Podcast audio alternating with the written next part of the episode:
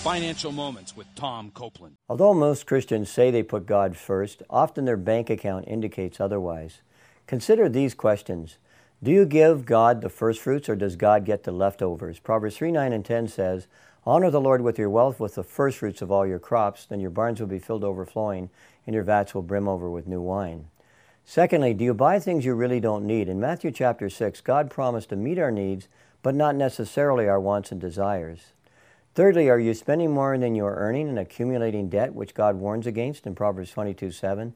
And fourthly, have you developed and implemented a budget? In his illustration of building a tower, Luke 14 28 to 30, Christ admonished us to plan ahead. A budget is an effective tool for planning your finances. In reality, One's management of money is a reflection of one's true priorities. Recommendation Review your expenditures and ask the question What are my real priorities? To learn more, check out CopelandFinancialMinistries.org.